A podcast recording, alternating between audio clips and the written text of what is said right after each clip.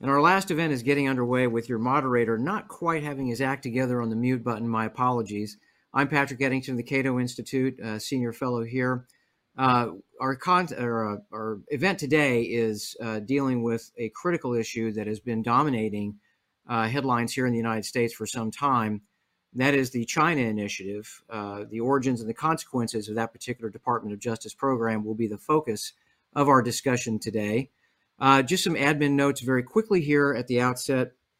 For those of you who are joining us online, uh, you can submit your questions through our website, through YouTube, Facebook, Twitter. Uh, please get those questions rolling in because I do intend to basically interject those throughout the course of the event. We want to make sure uh, that we get to as many of your questions as possible. And we have a great panel here today uh, to help us kind of go through all these different uh, issues and aspects of this slice of the U.S. China relationship. I do want to take just a couple of minutes uh, to kind of set the scene here a little bit for those of you who may not be as familiar with this issue as, as perhaps some others are.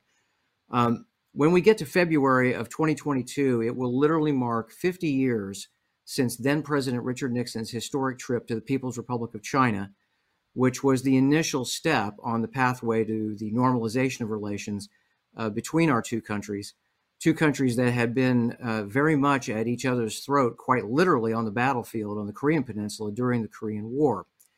Now, since the normalization of relations uh, between the United States and China in 1979, the amount of trade and travel between the two countries has increased by orders of magnitude, and the number of U.S. China collaborations uh, in the areas of clean energy research, space operations, and exploration, and other areas has also grown very dramatically.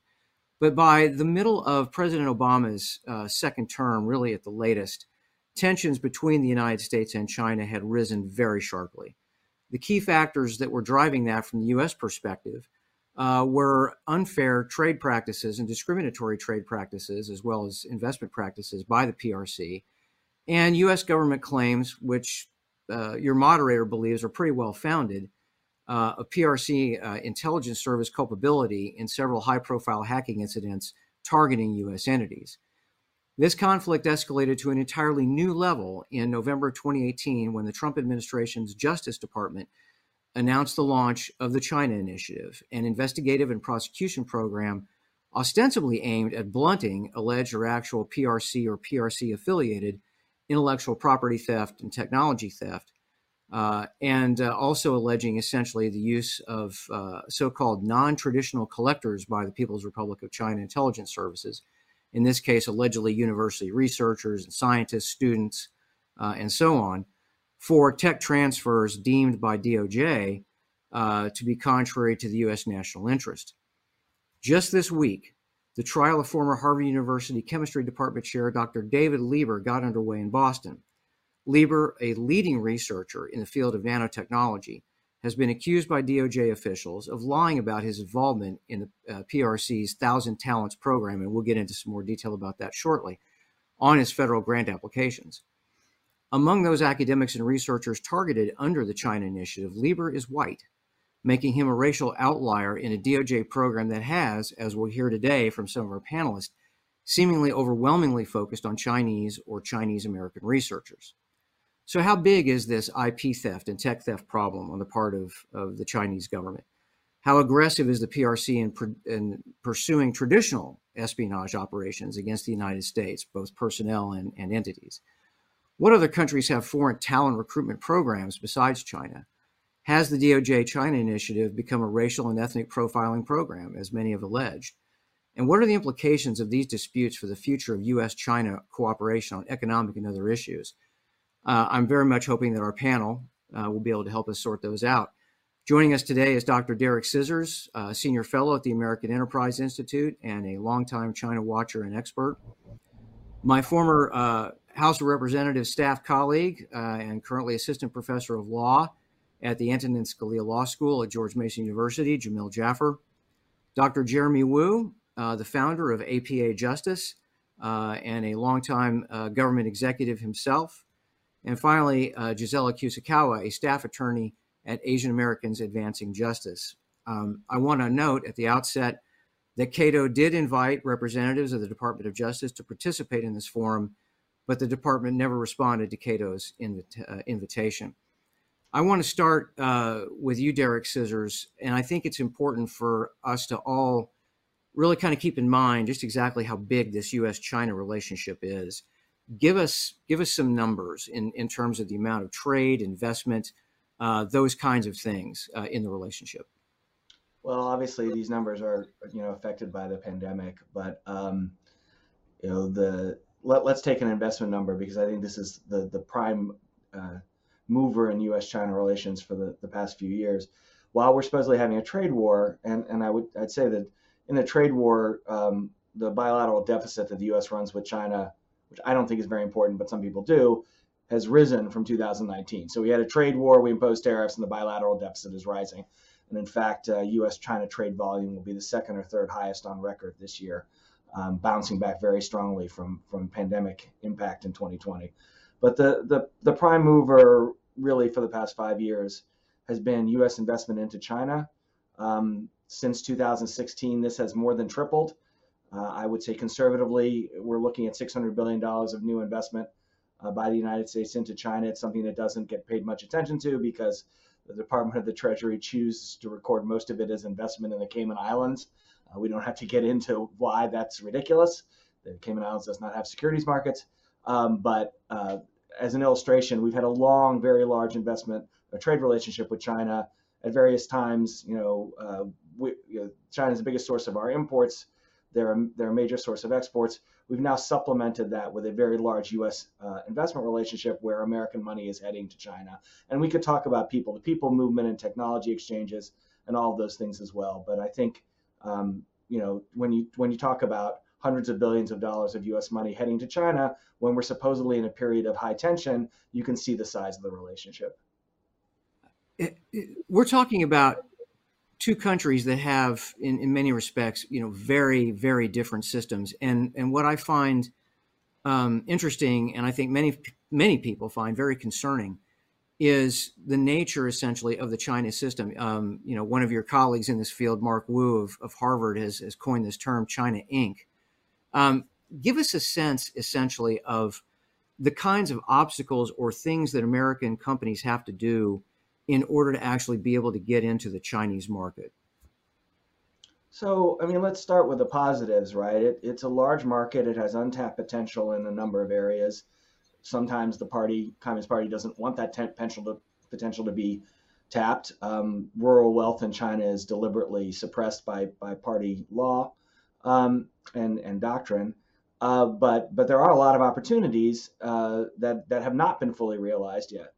Um, so that's that's the initial draw here. Now, when you when you come to China and you say, "Wow, I really want to be here," to you know, there's there's a lot of upside.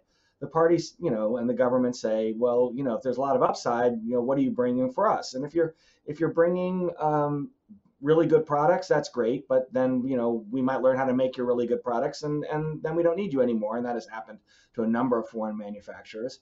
The latest uh, not latest as is it's it's recent, but it's been going on for a while, is that um, there's coercive tech transfer in violation of WTO principles. Although a lot of WTO principles are violated by a lot of countries, but uh, there's no reasonable argument to say that foreign companies aren't told if you want to fully exploit the large, valuable Chinese market, you need to share technology. And the Chinese don't even really do a good job of pretending to deny it. They say the foreign companies choose to do that because they want to have good terms in China. I'm like, well, you know, you know what would be even better is if they got to serve the Chinese market without transferring technology, but it, none of them seem to choose to do that. So I think the the major issue here in terms of foreign company treatment is that you're you're required to, to transfer technology. There's another background issue here which everyone has accepted, which is you cannot compete with state-owned enterprises. Uh, people talk about subsidies to state-owned enterprises, whether being loans and such, but the, but the biggest subsidy is regulatory protection from competition. State-owned enterprises do not fail for commercial reasons. So if you come into a sector where state-owned enterprises is operating, you can't outcompete them, drive them out of business, and grab market share for yourself. But that's always been true. And I, I think companies are tolerant of that as long as there is growth potential in China. What they really dislike is being is being coerced on the tech side. And by tech, I do not necessarily mean advanced technology. I mean the innovations that make your company's products better.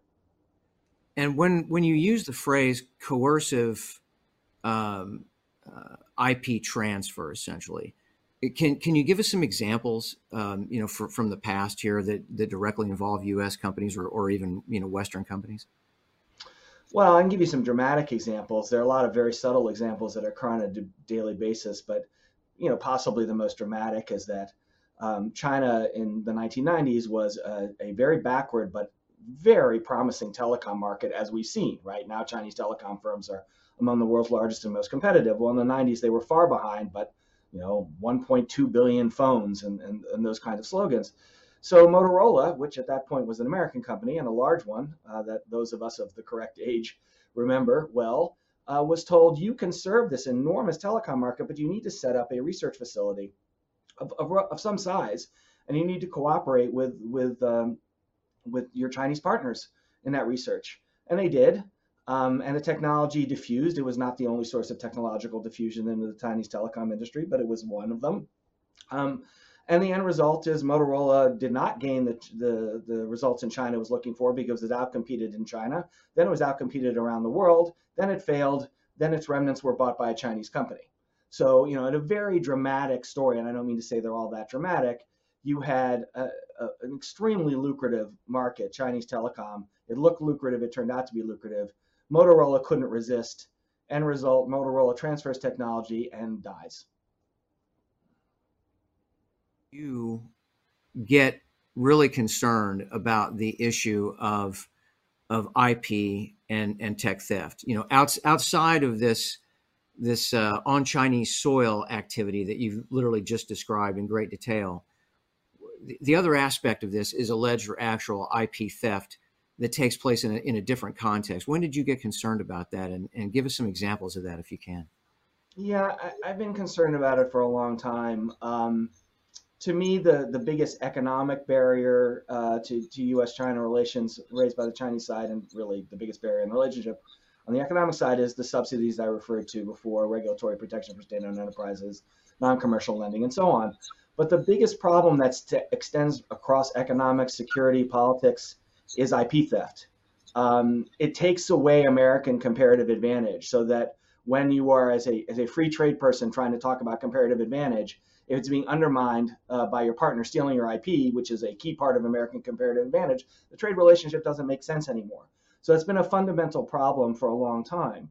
Now, 25 years ago, the IP that China was stealing may have been important to certain American companies. I'm not denying that. It wasn't strategically important.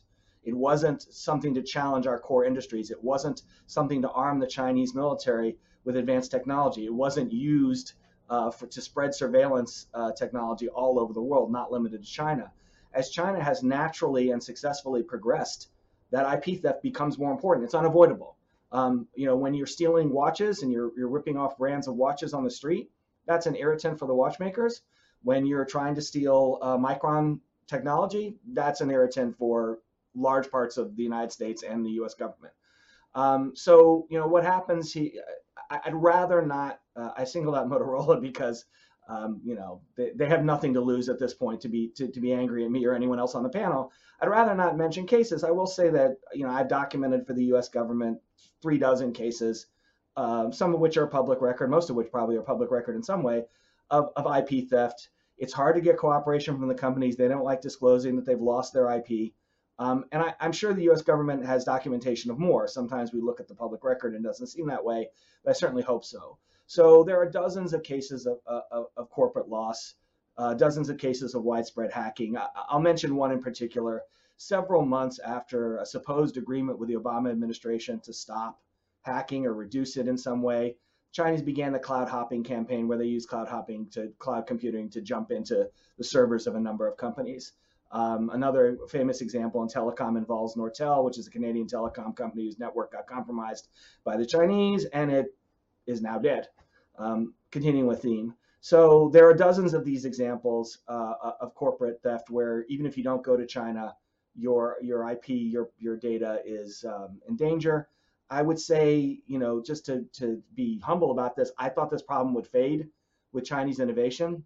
It has not partly because cyber makes theft easier. It's a lot easier to grab lots of information through cyber means. But now, partly because we have a, a, a new Chinese uh, mercantilist goal, which is data control, which is acquire as much data from overseas as possible while retaining data within China. And that is going to spur Chinese uh, uh, IP theft, in this case involving data accumulated by companies that China, that China finds valuable. And, the, this entire issue of the actual cost, the economic cost uh, of the kind of, of, of theft and activity that you're talking about, I've seen some really wild variations in the figures from like a low of I think 225 billion, maybe going north of 600 billion.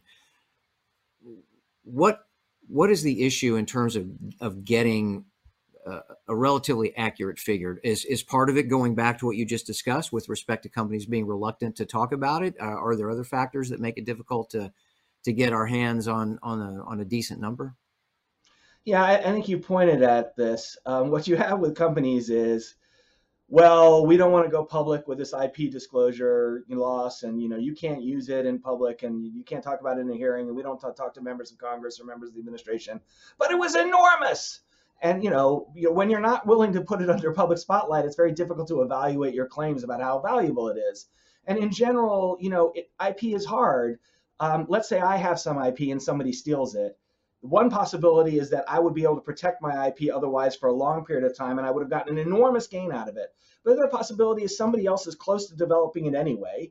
I would have had a nice first mover advantage, made some money, and then it would have it would have been in the in the public realm. So uh, yes, you definitely have disclosure problems. Um, but even with disclosure, even if we knew all the cases of IP loss, we would have a big measurement challenge ahead of us. You know, the company's version of what the IP was worth versus the market's version can diverge quite uh, widely. You know, I, I would say, I would even say 225 billion on a regular basis is a little high. I think it's in the many tens of billions, and the problem is it is it occurs annually. Annually, it wasn't in the past. It's not like oh we lost a lot of money back then and it stopped. It has not stopped. It is a continuing problem where where U.S. firms are losing. I would say high tens of billions. We can even say 100 billion dollars that is a very rough figure that varies from year to year, but it gives you a sense of the magnitude. It's not 100 billion one year; it's 100 billion every year. And eh, to kind of bring this from the macro down to maybe not quite the total micro, but but to a, a more direct and human level. At the end of the day, I, IP ultimately is originated by people.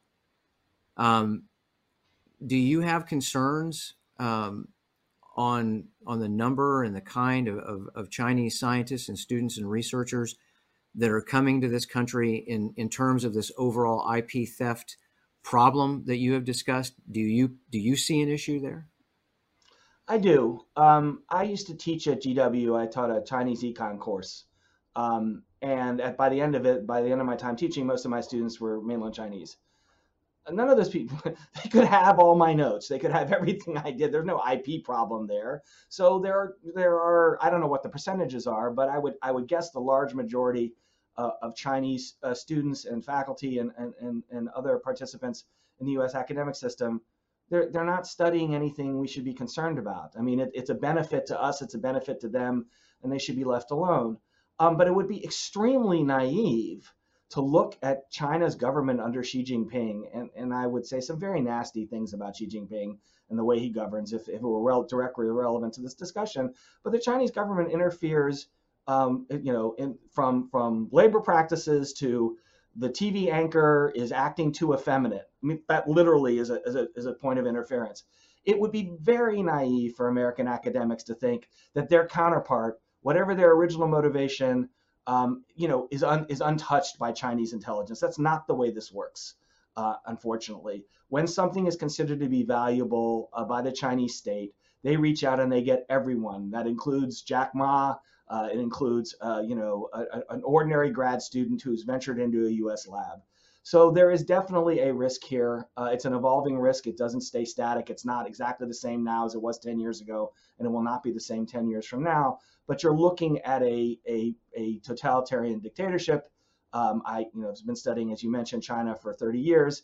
This is a much worse government, in my opinion, than its three predecessors, uh, going all the way back, or I guess you could say four, going all the way back to Mao. It's really naive to think that everybody coming here is doing so in the spirit of academic cooperation. Most are, but some aren't. Excellent segue for me to turn uh, to my friend Jamil Jaffer. I'm going to assume, uh, Jamil, that you pretty much agree with everything that Derek just said. Yeah, I mean, I share a lot of the a lot of the same concerns that Derek just raised. Absolutely. Um, you know, you have been uh, in the intelligence business um, in one fashion or another for a very long time. You served in the Bush White House, uh, in the Bush administration. You served uh, on Capitol Hill in the House and the Senate. And you've had your own experience essentially dealing with PRC related issues. I know that, that when you and I overlapped on the Hill, uh, you know, Huawei was, you know, almost item number one essentially uh, on the on the committee's agenda in a lot of respects. Um, give us a sense, if you if you can and you will, about why we should be concerned about Chinese companies like Huawei and ZTE. Yeah. Well, you know, Pat, I think one of the biggest challenges we face with uh, telecommunications companies like Huawei and ZTE um, is the sort of huge, uh, you know, consumer base and and and and corporate user base that they have. Uh, Huawei doesn't just make uh, you know commercial handheld devices; they make huge telecommunications routers uh, that route tremendous amounts of traffic. And and you know our allies, uh, British Telecom, at one point put some of these routers at the core of its networks. Uh, a number of other nations have done so, in part because uh, Huawei equipment is cheaper. Uh, the government subsidizes it.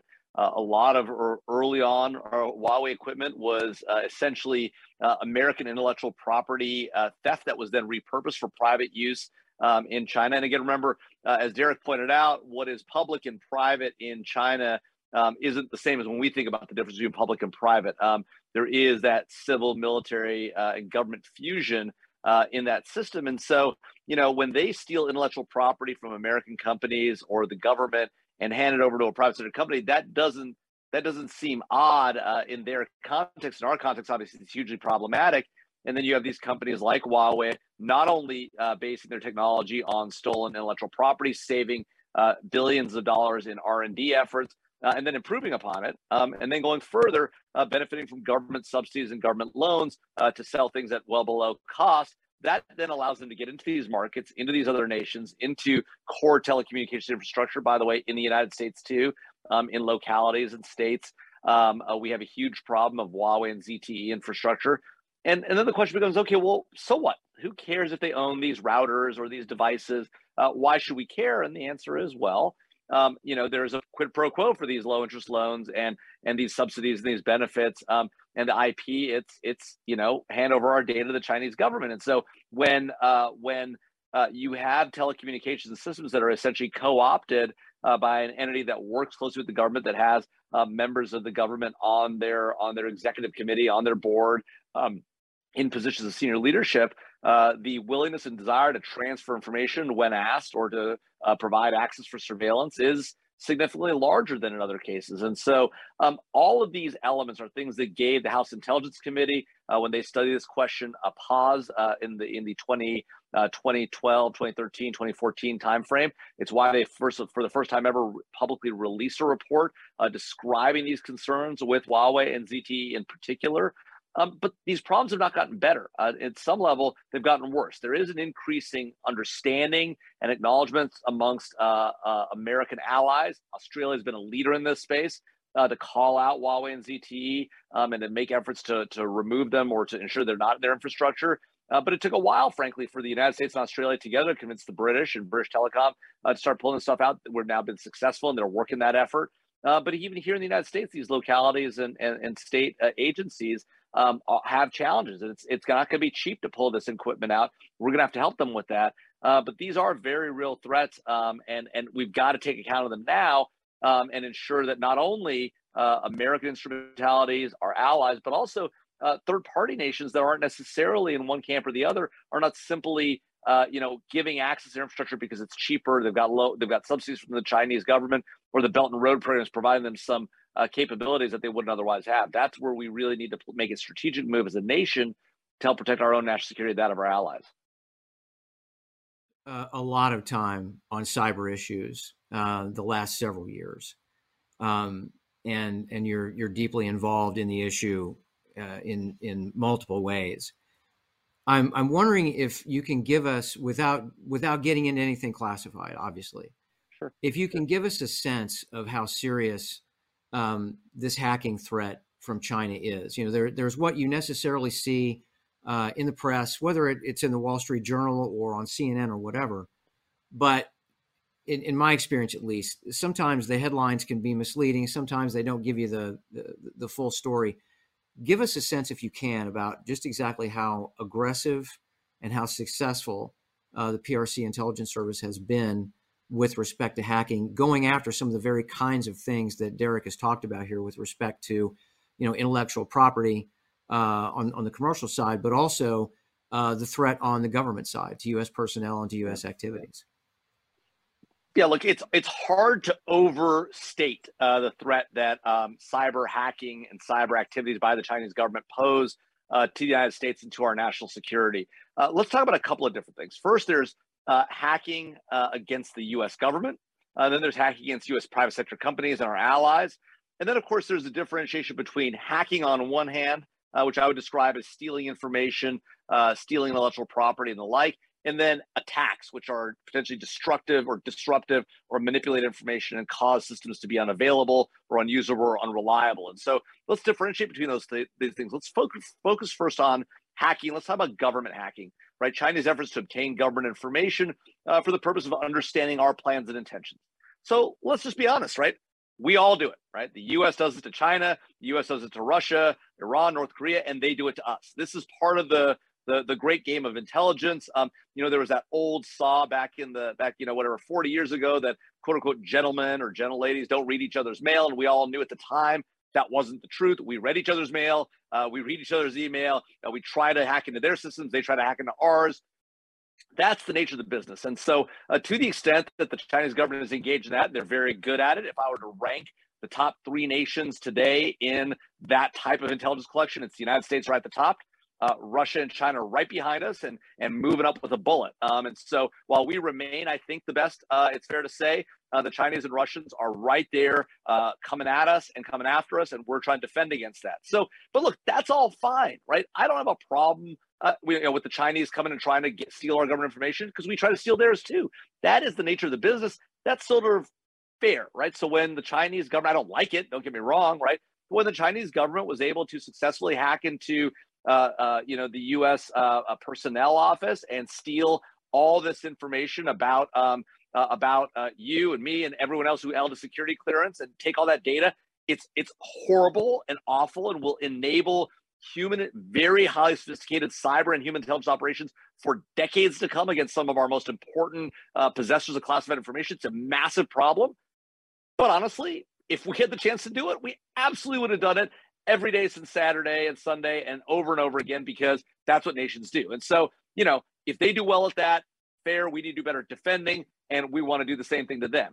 Where it becomes hugely different and problematic is when we talk about A, cyber theft from private sector companies, and particularly when that cyber theft is being utilized uh, to not just empower the nation state, but to empower their economic engine, right? China is building their economy on the backs of American investment in intellectual property and American innovation. Let's be candid. The Chinese Communist government and their companies cannot innovate as fast as we can. It's our strategic advantage. We can't beat them in quantity of people. We can't beat them in a lot of things. What we can beat them on is speed of innovation. But if all that innovation and the billions of dollars our private sector companies are investing in innovation and R&D are walking out the back door to China, well, that's not just a massive economic security issue, which it is. It's a massive national security issue. And the Trump administration was right to call out economic security as, a, as an element of national security. And so you know, when you when you ask somebody like uh, General Keith Alexander, uh, the CEO of the company that I work at, IronNet, um, and the former director of the NSA, the founding commander of U.S. Cyber Command, a decade ago almost, he said it was the greatest transfer of wealth in modern human history, and that statement was reiterated just about a year ago by the FBI Director Chris Wray. Let me say it again: the greatest transfer of wealth in modern human history is a transfer of wealth from the United States to China because of their cyber cyber cyber enabled intellectual property theft. So it's a huge problem, um, and it's a huge economic and national security problem for the United States. And then finally, what I'll say is uh, both against the public sector and the private sector, when we transition from theft, and whether it's intellectual property or government information, we transition to cyber attack, the disruption of systems, taking them offline, making data unreliable because you're not sure if you can trust it because it's been manipulated, right? Um, uh, the bricking of computer systems, the, the deletion of data, that type of stuff, which I would refer to as a cyber attack, and includes, by the way, some of these ransomware attacks that take systems offline to make them inoperable, right? That is a huge problem because that is fundamentally different in my mind than when we talk about cyber theft and, and, and stealing of stuff, whether government or private sector. And that becomes really problematic. We know uh, both the Russians and Russian criminals in in uh, in Russia have been active in that, and the idea that the Russian government doesn't know or isn't aware, or frankly isn't supportive of those activities, is crazy. Nothing happens in Vladimir Putin's Russia without him and his cronies knowing about it. And the same is increasingly true in China. We've seen now uh, uh, numerous Justice Department inv- indictments talking about this newly budding relationship between the Chinese criminal enterprises, the Chinese government, and their and their uh, their their sort of permissive environment they're providing to these actors. And so, if you start seeing an uptick in ransomware and the like from China, it shouldn't surprise you. It's not just an effort to make money for the pocketbooks of these criminals. More often than not, these are folks who work in the government during the day, work for their own pocketbook at night, and sometimes are implementing government decision making desires as part of this criminal activity. And so that's an important trend to watch out for. Uh, but I do want to make sure that we're differentiating between cyber attacks on one hand, cyber theft on the other, and between on the cyber theft side, government on one hand, and and and theft of intellectual property from the private sector on the other. That's a great rundown, and you know I, I want to again kind of bring this back, you know, ultimately to the human element. Um, you know, we have this enormous exchange of essentially scientific knowledge and talent um, between the two countries in the areas uh, of, of cyber, uh, of computer technology, all the rest of that. Um, there's without question, you know, Chinese scientists, researchers. Um, I'm talking now specifically Chinese nationals. Um, I'm not talking about Chinese Americans in this context. I'm talking about Chinese nationals. Um, you know, who are coming to this country. Uh, some of whom will go on to actually get green cards and maybe even become American citizens, but many of whom, you know, will not. Do you have concerns um, of the kind that that I asked Derek about with respect to uh, individuals, you know, with with scientific and particularly computer backgrounds um, coming to this country to do research, uh, potentially, you know, under the guise uh, of, of something legitimate, but who may in fact ultimately be acting on behalf of, of the Ministry of State Security or another element of the PLA. You, you have those concerns? Look, absolutely. I mean, I we don't have to, you know, trust my gut instinct on it. The reality is in, you know, is in the indictments that the Justice Department has issued time and time again uh, of Chinese nationals coming to the United States um, and and and and serving as scholars or students at American universities and stealing uh, data. Now, is that the is that the the majority of Chinese students or Chinese scholars? Of course not. Is it an important minority? It is, and so we have to be on guard about it. And it's not, uh, you know, racially insensitive or culturally insensitive or or, or or or biased to say, hey, we have a major nation state that is our largest, likely to be peer competitor in the future. We know they are sending people here. They have an entire program to send Chinese nationals to the United States to steal American intellectual property, frankly, to recruit Americans to do the same on their behalf. We saw the the the uh, now infamous indictment of a Harvard professor um, who was indicted for being part of this Thousand Talents program uh, coming out of China. So it's not it's not theoretical; it's very real and practical. And so the question becomes: Of course, we have to be respectful uh, of people and and treat people fairly. But it's also not a problem to say, look, we have a very real national security threat. We have to vet people and assess them and make sure that they're not engaged in these activities. And to the extent they are, we revoke their visas, we, we kick them out, and we monitor uh, what they're what they're doing on the way in here as they're, as they're here in the United States. The other thing, you know, to be honest with you, uh, that's a larger, even larger problem, Pat, is today, you know, our our immigration system is fundamentally broken, right? We this is a nation built of immigrants, right? Uh, we bring we bring people here all the time to study at the world's greatest universities, to educate them, and more often than not, we force those people to go home and use the education we've given them and the capabilities and, and the skill sets we provided to create innovation and create technology and create capabilities overseas oftentimes for foreign governments and and and and private sector companies that then work with foreign governments abroad. That problem is true in Russia. It's true in Iran. It's true in. It's not really true in North Korea because they don't send a lot of scholars here. It's very true in China. And you have to ask ourselves: Does it make sense to bring students here, give them the best education, and say, "Hey, you must go home, right? And you must innovate abroad, and you must create that technological capability and that and that economic profit abroad." It, it simply seems crazy. And so, you know, I think one thing we have to think about is as we vet people on the way in, as we vet people while they're here, how do we retain that talent and ensure that talent can work in our economic and in our national interest um, while always guarding against this issue of, of potential espionage, right? But again, that's a minority of the population that's coming here. We need to capture the capabilities and skill sets that we're providing, take advantage of that, and then spend the real time focus on the real problem and push those folks out, prevent them from getting here in the first place. And again, it is important that we that we that we, we guard ourselves against you know biases based on ethnicity or background or or nationality. At the same time, it it would be silly to not not acknowledge to ourselves that we have a very real threat from from China, from China and that it poses as a nation, and that they are exploiting that that our our willingness to take in folks and and educate people and bring scholars here um, for their own purposes. We have to be on guard to that. And how you balance those things, like everything in this country, is that balance between uh, the the the rights we give our citizens, our nationals, and those who come here, even foreign nationals, and our and our legitimate security interests. Right, we're always fighting that balance. Right, it's not like we don't conduct surveillance against Americans if we fear that they are spies or terrorists or engaged in criminal activity. And the same has to be true of foreign nationals. We can do that without being accused of a bias based on race, religion, or nationality if we're doing it the right way and we're above board and transparent about what, what we're doing and why we're doing it. Well, I'm I'm delighted that you brought up uh, the Lieber case uh, in Boston because what fascinates me now is that uh, the individual who was the U.S. attorney uh, in Massachusetts at the time who brought that case, Andrew Lelling, uh, now appears to be having some real second thoughts uh, about the entire China Initiative program at DOJ. He he told the Post um, that uh, quote If I were in the department today, basically the Department of Justice, uh, he said I'd tell the field, okay, slow down on new cases. Let's set the bar higher now.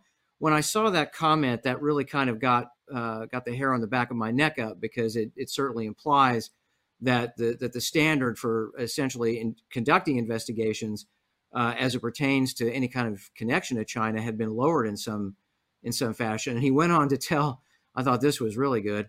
He went on to tell uh, Law 360, um, quote, if the point was to scare the expletive out of the entire academic community, the initiative did that. They should change or shut down that portion of the program, uh, end quote. And, and that gives me a great opportunity to, to, to turn to uh, uh Dr. Jeremy Wu. Jeremy is uh, is a statistician by background and training. Uh, and he has spent a lot of time essentially looking at these Department of Justice uh, cases. And he's got uh, a presentation he's going to, to walk us through in just a couple of minutes. But Jeremy, I, I wanted to ask you um, right out right out front, um, what what led you to, to become the founder of APA Justice? Uh, you know, what was it that motivated you to make you feel like you needed to, to start that particular organization?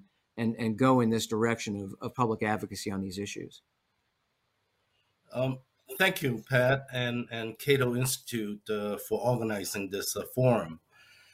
Um, I retired from the federal government, um, ready to go for fishing. Um, and during my federal career, I was very fortunate to work on a two track career between statistics and civil rights. And in 2015 a series of um, Chinese American scientists in private industry, in federal government, and academia were accused of passing secrets to China. And all of them, all these cases, were dismissed at the end of the day. And uh, the Congressional Asian Pacific American Caucus chair, Judy Chu, uh, basically were alarmed and she would like to create a forum, a platform, so that information and knowledge about these uh, racial profiling, apparently racial profiling cases, can be communicated faster and more immediately among elected officials, concerned organizations, and individuals. And thus, APA Justice, which is just a group of volunteers, was formed in response to that uh, call. And it was formed in the fall of uh, 2015. And little did we know, six years later, we're still dealing with the same issues, if not on a more expanded uh, basis. So that's basically the history of uh, APA Justice and its uh, formation. Um, when did you first learn of, of the China Initiative? Was it just the day that the announcement came out? Um, and and what essentially has, has, APA Justice been doing to focus uh, uh, on the on the China Initiative and its impacts on the community? It was literally on the day it was formed on November first, uh, two thousand eighteen, and as part of the APA Justice activities, we have um, monthly meetings we have issued uh, newsletters. We have organized a series of webinar uh, to bring awareness to the issue. And by the way, one of the partnering organization is Advancing Justice, AAJC, um, to which uh, uh, uh, Gisela is a staff uh, member, a staff attorney. So through these continuing activities, we try to create and maintain and sustain an ecosystem uh, with individuals and organizations and elected officials about the racial profiling issues as well as related justice and fairness issues. You flagged uh, for my attention and the attention of a lot of folks some of the work that's been done uh, very, very recently uh, by the MIT Technology Review, and you have extracted uh, some key uh, data points from that particular data set. And you've got a presentation that you'd like to run through. Uh, David, if we could uh, go ahead and, and get that up for Jeremy now. Thank you, David. Um, my hope is that the graphs, and one graph actually, and some of the statistics will tell us a biased story and give us a point of reference about the consequences of the China initiative three years after the initiative was launched uh, three years ago. Uh, next slide, please. Uh, now, here I'll be referencing two reports by the MIT Technology Review. Uh, it came out about two weeks ago. Sorry, would you go back to the previous slide? I'm sorry. Now, the titles are pretty much self descriptive. The first title is The U.S. Crackdown on China Economic Espionage in reference to the China Initiative is a mess. We have the data to show it. The second title is We built a database to understand the China Initiative, then the government changed its records. Now, it's not common for a news media to publish two articles on the same topic on the same day but the circumstances required it. Next slide, please.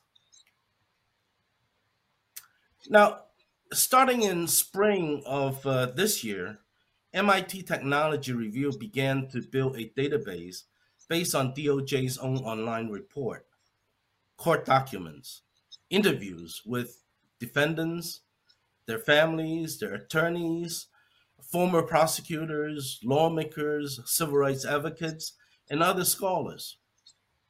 The reporters contacted me after they have built a rough database. We compare notes. I provided verification and validation.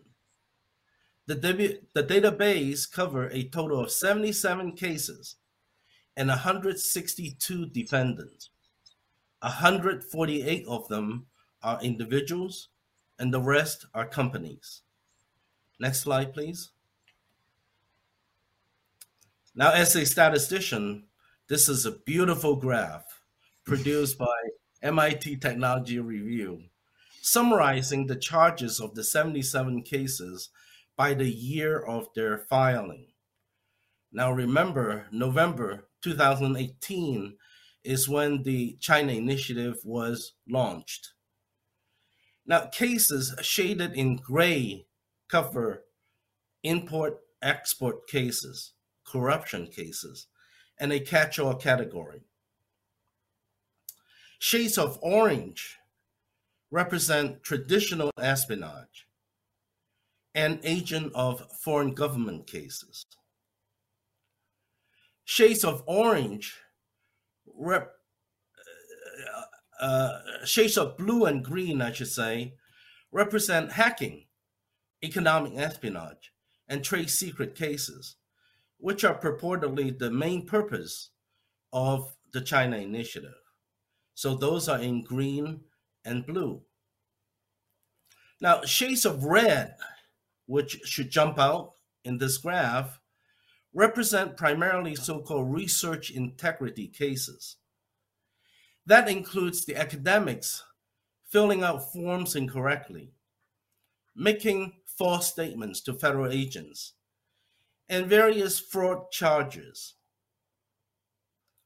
including Charles Lieber's charge of uh, uh, tax fraud charges. Now, only two out of about two dozen research integrity cases were charged for trade secret thefts and agent of a foreign government. Next slide, please. Now, this slide shows the primary findings of the first MIT Technology Review article. I'll highlight a few of them here. The first one is there's no official definition of what a China initiative case is and how it's categorized. Okay. And this becomes very uh, important as uh, we, we uh, proceed with the other points. The second thing is focus is moving away from economic espionage and hacking to research integrity, as indicated by the red bars in the previous chart. And third, about one third of the research integrity cases have been dropped or dismissed. And fourth, about 90% of the defendants are of Chinese her- heritage. Now, it's not exactly 100%, but it's getting pretty close to it. And, and Charles Lieber is one of the remaining 10%. And finally, DOJ does not list all the cases it believes to be part of the China Initiative. And this very point explains why MIT Technology Review had to publish a second article on the same day. Next slide, please. It was mid November when the reporters completed their first report and requested comments from DOJ on a long list of questions. Two days after they presented the questions, the DOJ online report was abruptly changed by adding a few cases but removing 17 cases, about 17 cases, covering 39 defendants. All research integrity cases, this is about one third of the red bars that you saw earlier, that were dismissed or acquitted have now been removed as if they were never in the list or they never occur under the China initiative. Next slide, please. Professor An Hu's case was removed from the DOJ online report. He was the first academic to go to trial under the China initiative. Now, DOJ has always stated that they have strict guidelines to follow facts and evidence before prosecuting a case. But the very first case collapsed totally. According to the FBI agent, the investigation uh, against Professor Hu started with a Google search as he looked for a spy in Knoxville, Tennessee.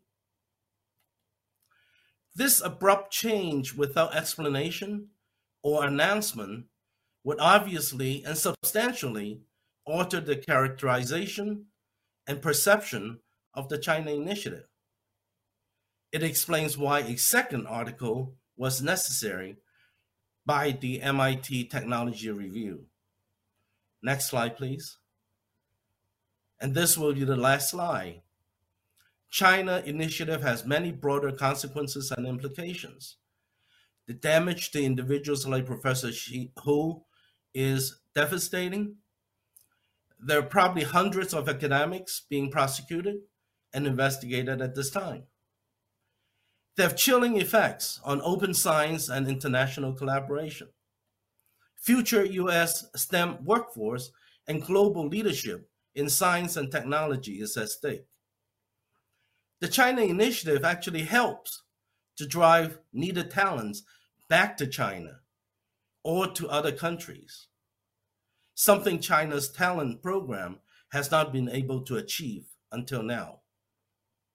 Finally, we must ask how effective has the massive amount of federal resources and taxpayers' dollars been in catching spies and protecting our national security?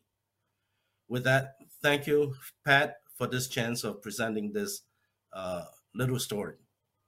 Well, uh, Jeremy, thanks for running through those numbers. Um, and, and I'll, I'll just say that I, I saw a piece from Bloomberg this week where Bloomberg had looked at, you know, at least 50 of these cases and, and came to some, you know, some very similar conclusions. Uh, Jamil, you know, you're the lawyer among us, uh, as well as Gisela here. Um, I'm, I'm taking a look at statements like, you know, there's no definition of what a China initiative case is and that sets off all kind of alarm bells in my head. You know for, for those who may not be familiar with uh, with kind of the intricacies of how the fbi decides what they're going to do or how they're going to characterize a case they use what's known as a classification system. This started all the way back with j. Edgar hoover uh, literally back back in the day and they range in numbers literally from one well up through 800 some of this stuff is still classified at cato we're trying to solve that problem uh, we've managed to get uh, a lot more of those classifications uh, declassified at this point. But in essence, you'll see things uh, like in, in, the old days, a classification 100 case would be a domestic security case. Um, this was very a very common usage all through the 1930s, up through literally the Nixon administration. A classification 105 case would be a foreign espionage case, things of that nature. So we have essentially within the bureau a very stratified series of, of ways of essentially classifying particular cases.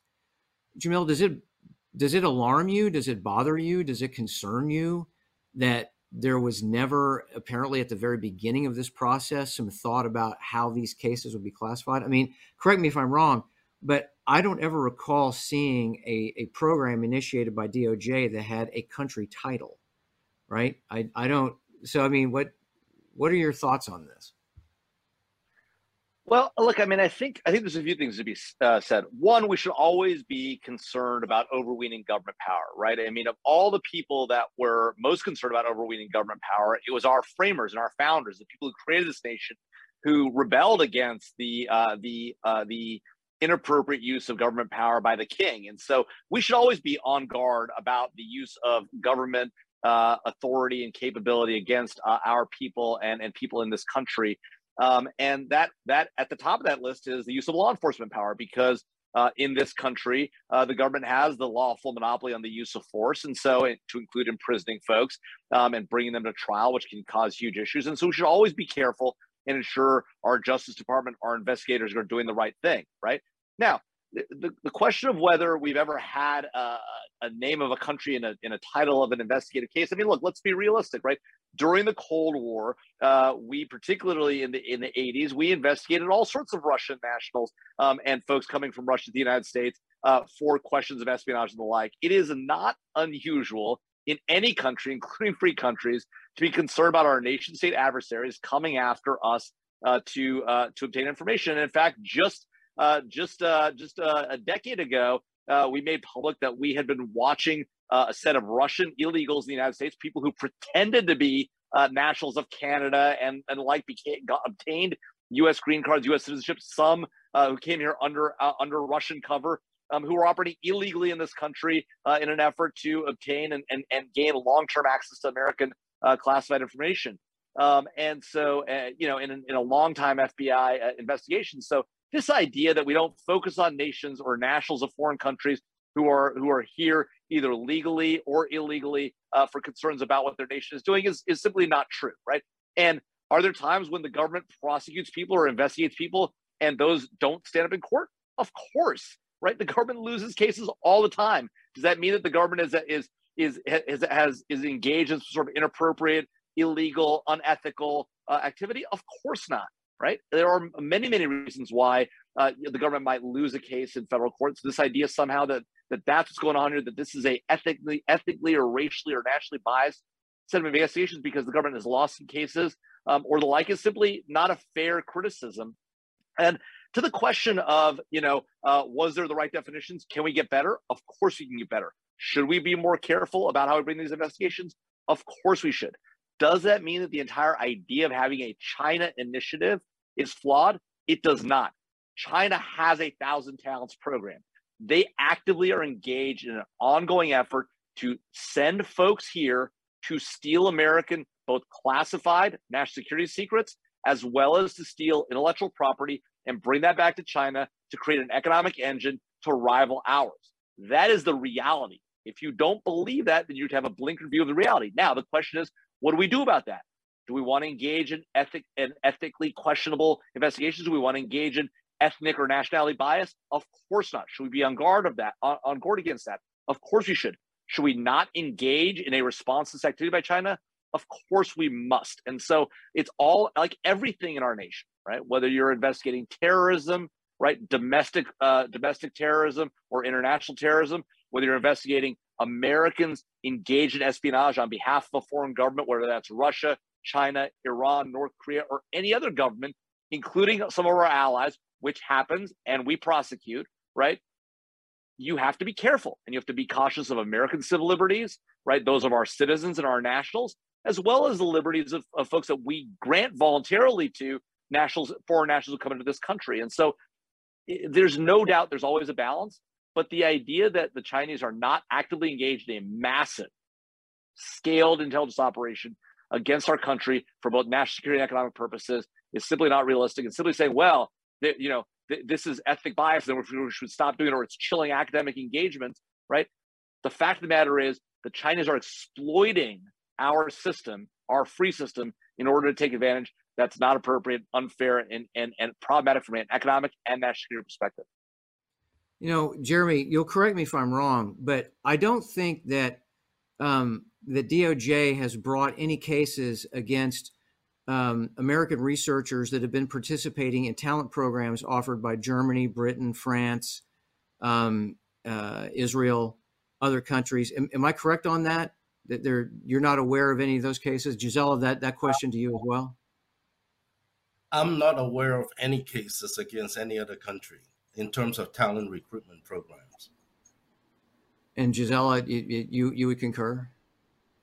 I, am not aware, and and I just wanted to respond real quickly. Look, the, the, reality is there is no Russian initiative, and there was no German incarceration. And I think, in many ways, as a country, we have to recognize that Asian Americans in the immigrant community have a very unique experience when it comes to national security policies, and they've often been scapegoated.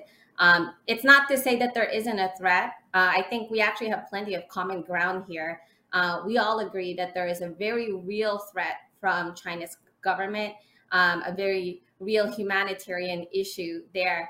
But we still need to avoid these broad generalizations that somehow um, all individuals of Chinese or Asian descent are spies or that they're inherently suspicious. And the reality is, we have to be very mindful of the role of bias and certain presumptions. There are certain terms that we've seen thrown around, like the whole of society approach non-traditional collectors, these are extremely problematic. They blur the lines between civilians and agents of the PRC. And, you know, I really want to raise the human component here. I've worked with refugees and asylum seekers.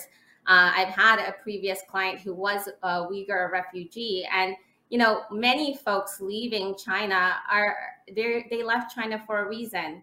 Um, they came to the United States, um, seeing a country who would be able to stand up to China, who wouldn't um, essentially deport them back to China like many other countries once there's pressure that they have Uyghur folks there. And so we have to recognize that, you know, just merely having a connection to the PRC, the idea that you could be unwittingly or unintentionally, this captures a broad group of vulnerable populations folks who want to come to the United States for freedom, who are trying to avoid abuses in China.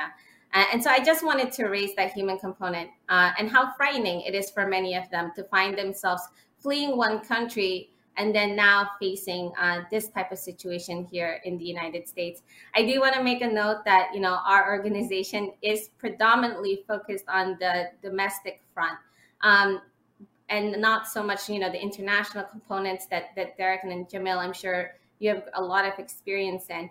But I want to make a note here that this is an area where rising tensions between US and China are having a direct impact here domestically, whether it's the rise in hate crimes against the Asian American communities or whether it is this new framework in um, how we're looking at national security and how we're looking at those um, who have ties to China. So I just wanted to, you know, quick briefly respond in that regard. Yeah, G- Gisela, when when did AAJC get its first um, China initiative related case? Um, can can you kind of talk about how the organization got involved in in trying to to help uh, Chinese Americans who've been uh, ensnared in this whole thing? Yeah, and and I I think I also want to give sort of a background to what you mentioned, Pat. Our organization actually came into existence at a time when Vincent Chin, who was a Chinese American, was murdered by two white male auto workers who thought that Vincent was Japanese and they had beaten him to death due to rising tensions between the US and China.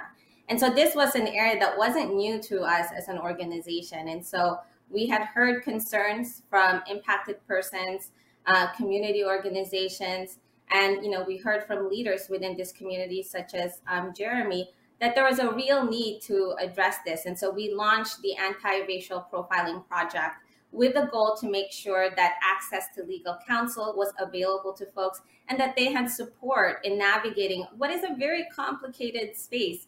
You know, many of these individuals, as you've seen from Jeremy's um, slide, there has been an, increase in the focus on academics, on these research integrity cases.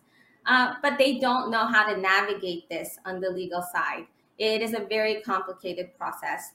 So, um, you know, it's we we just passed our one year anniversary. We have helped over 70 impacted persons, whether it's providing them with legal referrals or um, assisting them in the advocacy space.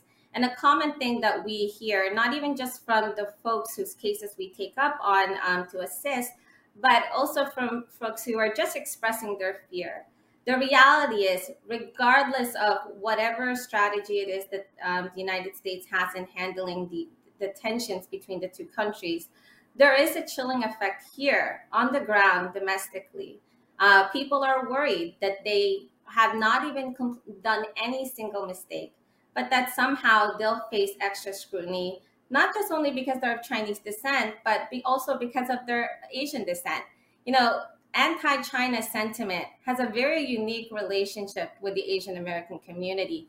Chinese immigration isn't just happening in the Western Hemisphere. This is something that has been going on in Asia for hundreds of years. You know, the Philippines has the oldest Chinatown. This impacts folks from East Asia, Southeast Asia. And we see how the ways that Asians are treated as a monolith in the United States also means that this is going to impact us impact uh, how safe we feel when we walk down the street. And also now we're seeing impact the ways in which uh, how we feel with our employers, whether we're going to find ourselves investigated. So we're not saying that there isn't an issue, but that chilling effect and that fear is very real in this community. And we have to also understand the role that racial bias will take place, especially when you have an initiative focused on just one country, and especially when that country is China. And so I want to raise that, you know, these are things that we're hearing on the ground. Folks who are finding themselves in very difficult financial situations, who have to sell their home to continue with these litigation efforts. And so we have to be very mindful in the way that the Department of Justice uses their prosecutorial discretion to decide on these cases. We should be focused on real national security threats.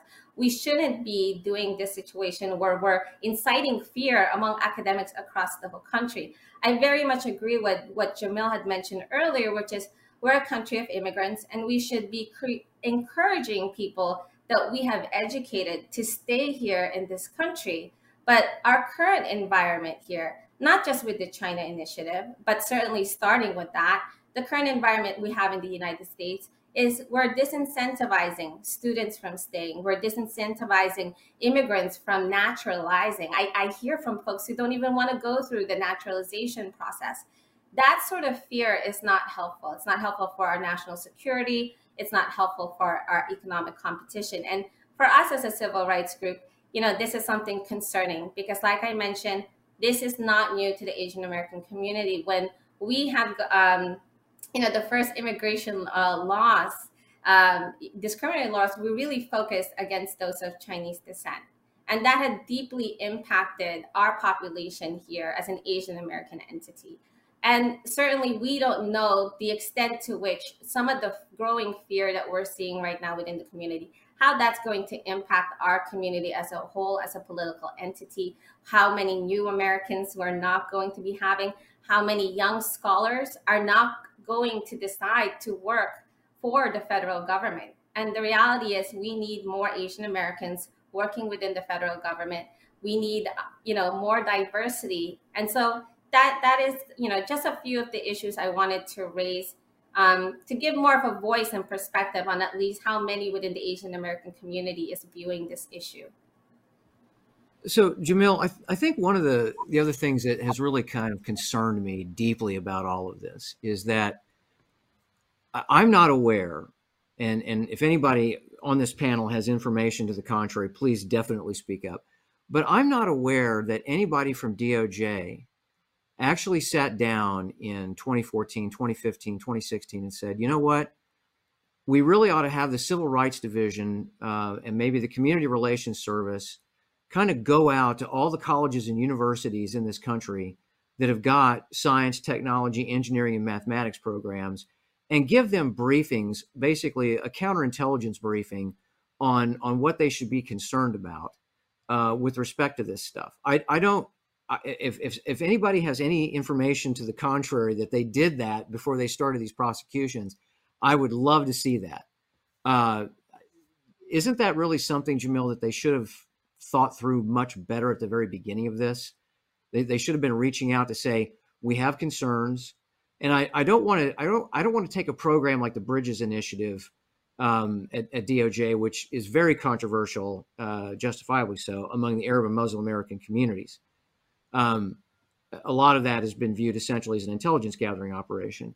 However, things like the Community Relations Service um, and the Civil Rights Division exist for reasons um, at DOJ. And I guess I'm trying, I'm really struggling to understand why it is, if there were all these concerns about this ramping up, this systematic ramping up uh, of PRC efforts to engage in this kind of activity, and and specifically targeting you know American university researchers potentially for recruitment and all the rest of that.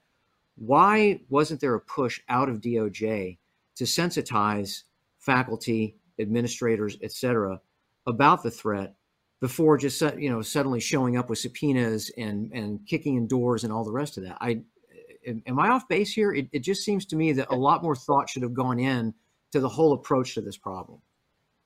Yeah, uh, look, Pat. The idea that the idea that the U.S. Justice Department is showing up, kicking in doors at universities is false. So let's not even say that because it's not true, right? That's not what's going on here, um, and that's not what happened in the China Initiative, and it's not an actual, you know, description of the reality on the ground. What is happening here is that you know, I mean, you almost have to have been having lived under a rock for the last decade if you haven't, if you're at a university or an academic or have been anywhere around the U.S. government or the national security community to not know that China's engaged in massive scale IP theft and espionage against the United States, right? You can look on the front page of any newspaper in any given month of the last three years or the last decade, in fact, and the US government's been talking actively about that. So nobody's confused about what's going on. The fact of the matter is that the Civil Rights Division wouldn't even be the right place to go to uh, the academic community because the Civil Rights Division is, is in the position of enforcing uh, our laws against discrimination. They're not the ones who have counterintelligence information going to going to uh, uh, academia and the like. And the idea that the FBI has not gone to academia and not gone to universities and explained uh, the counterintelligence threat that happens constantly. There are constant communications going on. Let's be honest. I work in academia. I can tell you, academics are not interested in those conversations. They're not interested in talking to the bureau more often than not in a lot of circumstances. And again, I'm overgeneralizing. Let's be clear. There are a lot of academics that work closely with the government, work closely with the intelligence community, work closely with the FBI. But the average run of the mill academic to whom you come to and say, hey, you need to be thinking about the scholars that are coming here. Let us show you about Thousand Talents program. Most university administrators and most academics are like, you know, I'm good. You know, don't really want to have those conversations. And even now, today, the conversation in academia, as we've seen some of these prosecutions move forward, these efforts go forward, is oh, we're being chilled. Our efforts to be scholars is being chilled, rather than the conversation being, oh, we might have a problem. How do we help address that problem and continue our academic efforts while also uh, addressing these things? And look, uh, we have a sordid history as a nation when it comes to uh, bias against minorities, Asians in particular, right? You need only look back at the at World War II and our treatment of Japanese Americans, our outrageous treatment of Japanese Americans, our internment of them in in in in modern day gulags uh, on the on the California shore, right? Our historic treatment uh, that was referred to of Chinese nationals coming to this country, right? We have a lot to be apologetic for and and and to blame ourselves for and to be on guard against in the modern era. And I think that's exactly right. We need to be very cautious about that and be skeptical of of of efforts at the Justice Department, the FBI, and the use of law enforcement power. At the same time, ignoring the fact that China has focused on our academic sector for these very reasons, because they know it's hard for us to focus on academia. They know it's hard for us to do investigations. They know the academic community is going to is going to complain about academic freedom and raise concerns about scholars and the chilling effect and the like. They are using that very fact to exploit our system.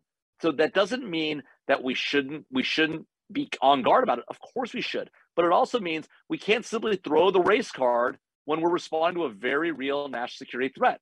We have to do both. We have to balance our security against the very legitimate concerns and the chilling concerns that have been raised about uh, potential bias and the chilling effect it has on Asian Americans in this country. Being an Asian American myself of Muslim descent, I can tell you it was tough living in this country after 9 11 and the investigations that took place.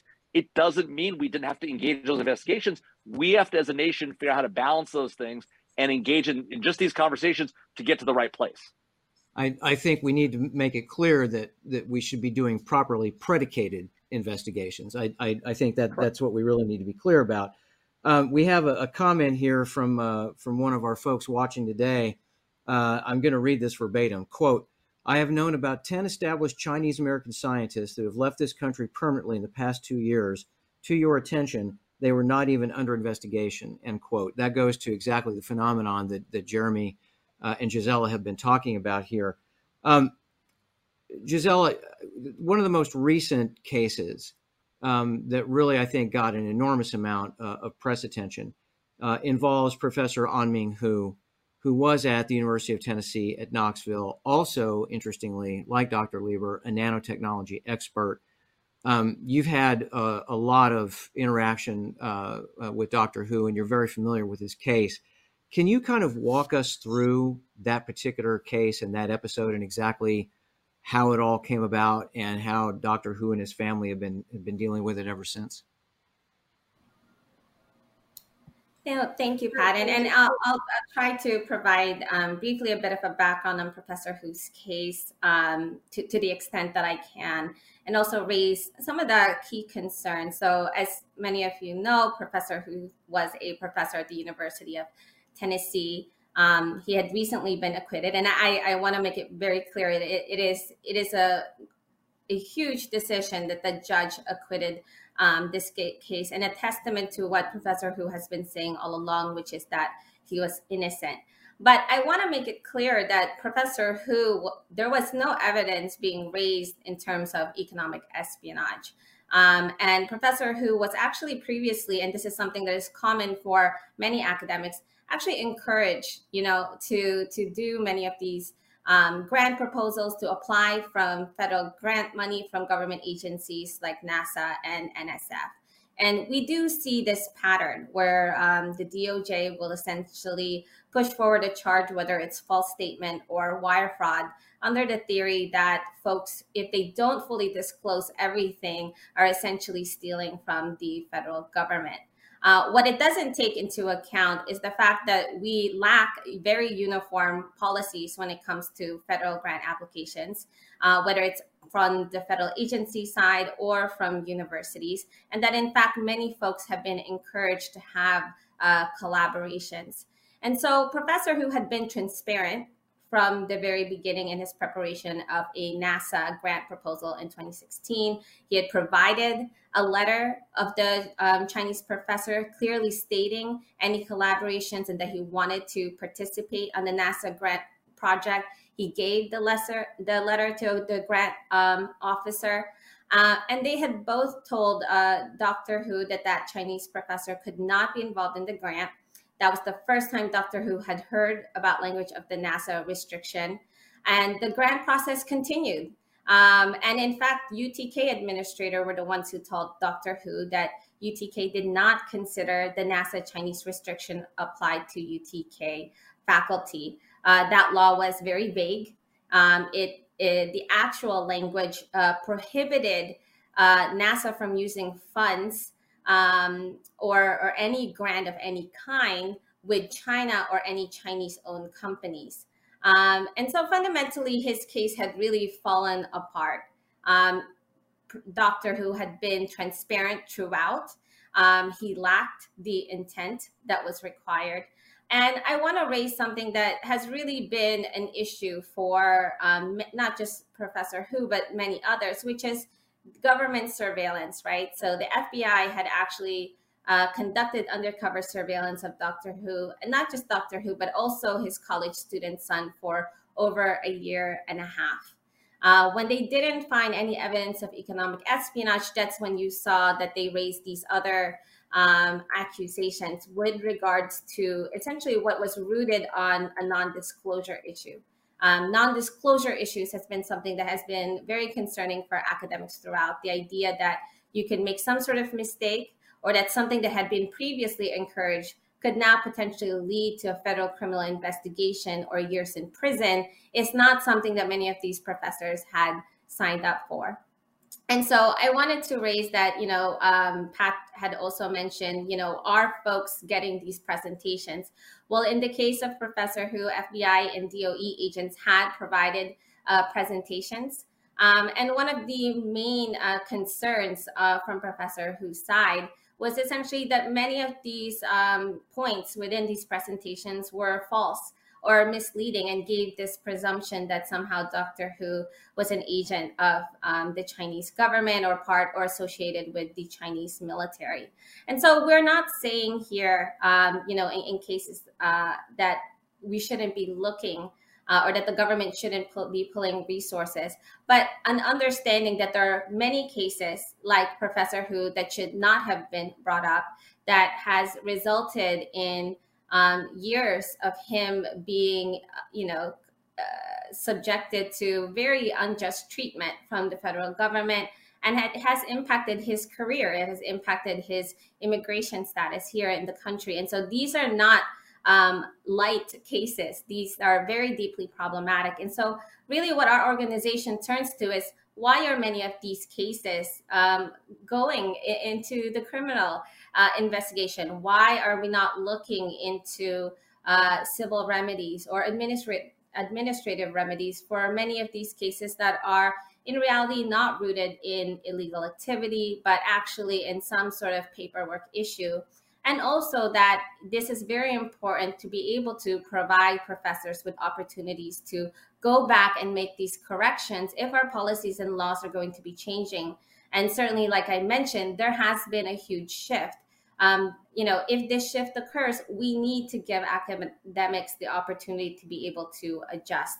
Um, this is not a gotcha moment. This this has to be done in collaboration. It has to be done in ways where folks are actually being trained in how to properly fill out these forms. And certainly, of course, our organization also believes that we should end the China initiative, that it is fundamentally deeply problematic um, that it has resulted really in a deterioration of trust uh, between the Asian American community and the federal government. And so I just wanted to raise that. And Professor Hu is not the only one. We have other cases, many who are too scared to really speak out. We've heard of instances of folks who, you know, are scared of any backlash um, from their universities, backlash from the federal government these are folks that we hear don't feel safe going back to China.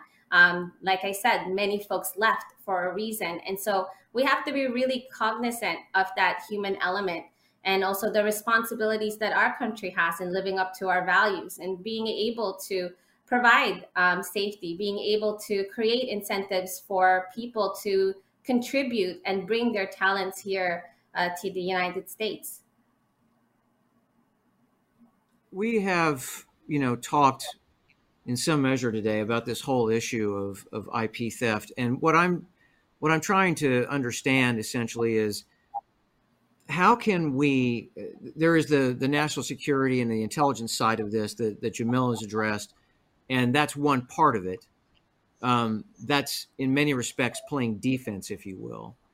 What what can we do what tools are available to the united states essentially to try to modify China, uh, prc uh, government behavior to lead to an actual demonstrable reduction in these efforts? You know, can they? I, I know I, have I've read a lot of what you've uh, written on this. Um, you're not a big fan of tariffs, neither are we at Cato, um, as you know.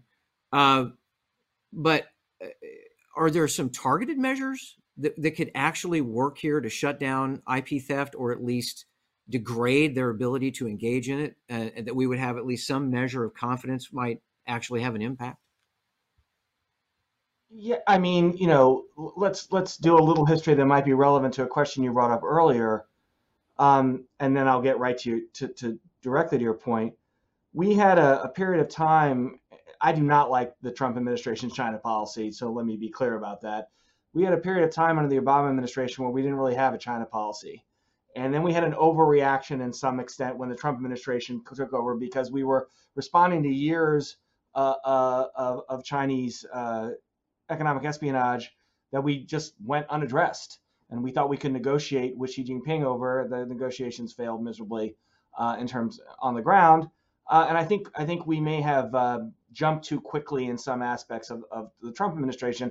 Thus, getting back to your point about why we, didn't we go around and talk to people and start an education program, we should have done that in 2010 uh, and by the time we got to 2017, the people who were upset about this were not interested in education anymore. They were interested in action.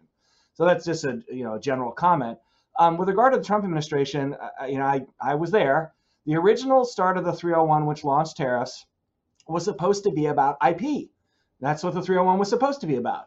And the argument that I made uh, in the White House at the time was, look, we don't have to get every Chinese bad IP actor what we have to do is get cases where we have good evidence and bring the hammer down on those players, hurt them, so that other actors at least face the prospect of deterrence.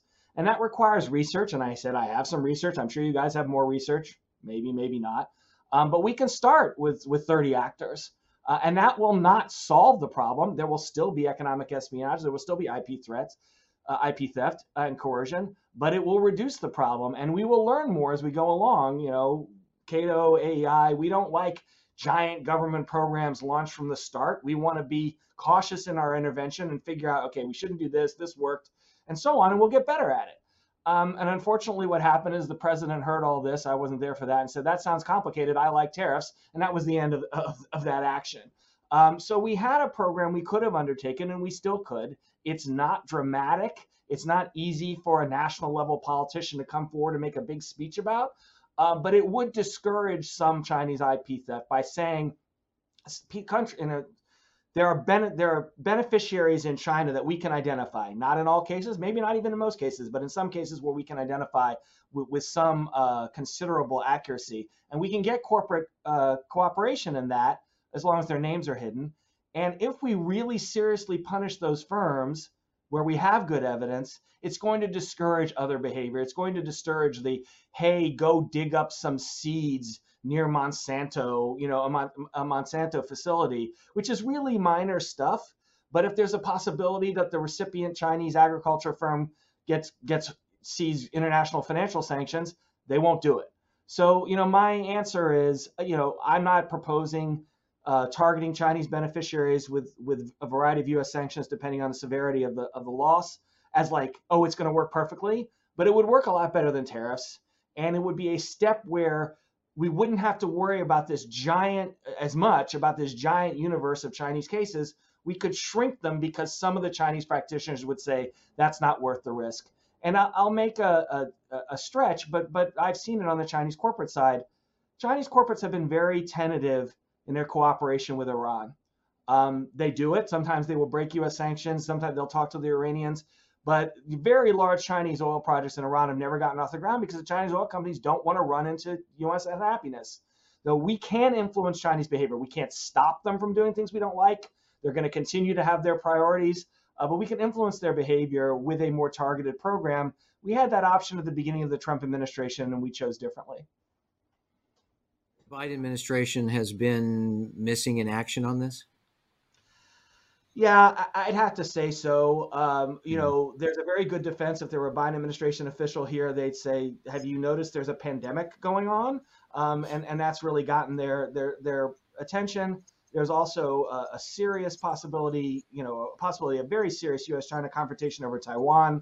But when you're talking about their economic policies, they've been very late. There have been a lot of promises and a little action. You know, to to give credit to you and Cato for holding this event today um, we happen to have a, I think, a White House deputies meeting today on final actions to be taken on uh, adding companies to the entity list for enforcing, uh, so limiting ex, uh, technology access, and then in a couple of cases limiting investment in certain Chinese companies that we think we um, are engaged in improper use of, of technology, so we don't want to fund it. So we may be getting uh, the start of, of, of better Biden administration action on this in 2022. I'm now going to stretch way beyond my area of expertise to say that when you have news stories, which we have today in the Washington Post about U.S. investment, which we have had in the past about U.S. tech support for Chinese surveillance firms, when you have stories like that that say American companies and individuals are helping China do things we don't like, and the government is not responding to it, it poisons yeah. the political environment. And more yeah. effective U.S. government enforcement would take away some of that poison. It doesn't solve everything. I'm not being naive here. But when you have story after story after story in the Post, in the Wall Street Journal, in the New York Times, again and again and again about, hey, look, the United States is helping China do bad things, that is not helpful to, yeah. to the domestic political situation. So I would just add that if we had a more effective China policy, I think it would indirectly ease some of the concerns we have about hostility towards Asian Americans in particular, Chinese Americans, and about civil rights violations. You know, uh, in this vein that we've just been discussing here, uh, we have uh, a question from one of our viewers. What can private enterprise entities like startups, for example, do to protect this wealth or prevent essentially this wealth transfer uh, that Jamil uh, mentioned on a practical and a tactical basis? And I'll, I'll just open that up to, to anybody who wants to, to weigh in on that. Well, I'll just start because it's the corporate side is my area of expertise. You, really be careful about who your partners are. Certainly, starting with China, but not just China. Um, there are definitely people who are not, you know, Chinese companies who would love to steal your data and sell it to the highest bidder, regardless of who it is. They're they're not picky. Um, so unfortunately, it means international cooperation has an extra dimension of threat to it because of cyber. Um, that that's just the way it is. So you can't necessarily go to where the highest return is, you have to think of the potential losses. You can't think about how much money you're going to make next year. You have to think about whether your business will still be in business 10 years from now. I have to say, American companies haven't done a great job of this. Um, it's one thing to to make a calculation that says, look, we're going to take some IP losses in China, but it's worth it to us. Uh, I'll, I'll, I'll say, I'll, I'll mention a company. Qualcomm has done this for a long time and they've done it successfully. But a lot of companies cannot do that. Um, and if you if you go for the big score on access to a market because you have a new product and you don't protect the product, um, you're you're going to be sorry. So my answer is you have to be more careful about your international cooperation, even to some extent your domestic cooperation. You have to invest more in cyber, which is costly and no one wants to do it. And, and mostly you have to think in this return I'm getting next year, what risk is coming with it? Um, if you're going to maximize your return for a year or two, then you should think of yourself as running a short-term business. Any advice, essentially, for anybody thinking about uh, doing business uh, in China? What what they should be thinking about, uh, particularly if they're in the technology field, things they should be concerned about, looking for. Well, I mean, I don't mean to monopolize this part of the conversation, but I used to tell my clients if you don't want to have China steal your IP, don't go to China. Unfortunately, that doesn't work anymore. Even if you're here, you're going to have China stealing your IP. So the the advice here is is is is about your product. Is your product something where the where China doesn't really care who provides it? If you have an environmental technology product, you have a threat from Chinese competitors who might want your product and they want to drive you out of business. But you don't really have a threat from the government because the government's like clean the environment up as fast as we can. If you have a product that has a dual use military commercial capability, um, you should consider the Chinese threat to be extremely high. And the whole idea of why you would be allowed to do business in China is to take your technology, not because they love you so much and they want to make you money. So you're going to have to evaluate, you know, if you're thinking about opportunities in China and they're of scale where you want to do some research, look at where China says its strategic um, objectives are.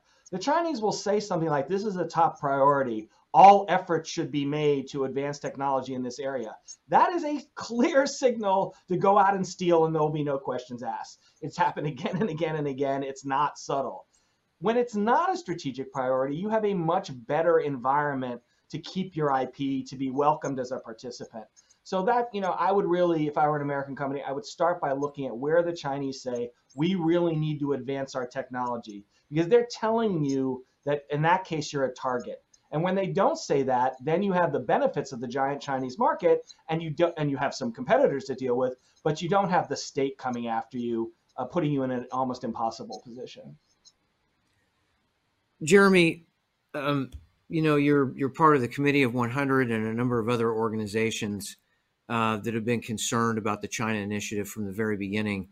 What what do you want to see happen uh, going forward? What what what in your view? What would be like your your top three recommendations at this stage of the game for trying to um, ensure that the privacy and civil liberties uh, and the freedom of association rights of, of Chinese Americans, uh, particularly researchers working at universities uh, and in major uh, corporations, are are protected? Um, and, and and what would your what would your overall arching message to federal officials on this whole issue be? What would what would you like to see? Uh, you know, beyond the, the China initiative itself being in it at DOJ, uh, what what else should be happening in that respect? Um, Pat, uh, that's a good question, and I would start by saying that we need to end the China initiative as it is. Refine it, review it in, in any way too, but is not effective at this time in addressing the issue. When I talked to the MIT Technology Review, I basically asked for a balance sheet. What do we gain and what do we lose? And I don't see many gains from the China initiative in terms of catching spies or protecting our national security. This is specifically about the uh, China initiative. Now, there are already those who are impacted. There has to be some redress of that. We need to stop the overreach. We need to stop the, uh, the uh, criminalization, the, the unjust and unfair prosecutions and investigations. Uh, I believe that the government should work with community organizations, scientific organizations to develop fair and sensible policies um, that has been lacking. It has been a very one-sided law enforcement exercise. And and when you mentioned earlier about uh, working with uh, universities, and I, I use uh, Professor Anming Hu's case as an example, the FBI agent did reach out to the universities, but it winded up that they could not find a spy in Knoxville, Tennessee, and therefore use false uh, uh, uh, statement and uh, fraud as the prosecution basis, and which eventually proved to be uh, essentially nonsensical. And there was this acquitted. I, I think it's very important for the government to communicate clearly, consistently, what the policies and expectations are. They've been changing over time. If you look back five years, 10 years ago, and collaboration was encouraged with uh, China. And there is a change in policy. and it's not clearly communicated. People are got get caught that a few years ago they receive awards, they were praised for recruiting students to come to the United States and study. And now all of a sudden they are criminalized for something like filling out a form incorrectly. So I would say end the China initiative as it is, redress those who are impacted, work with the community and scientific organizations, and, and develop fair and sensible policies, and, and finally communicate those uh, policies and expectations clearly and consistently. And, and, don't we also have a fundamental problem here? And, and this, uh, as I was reading uh, the the judge's uh, decision in in the Anming Hu case to to acquit and and dismiss all the counts, don't we have a, a fundamental problem with um, research integrity standards and reporting requirements varying wildly, essentially from institution to institution?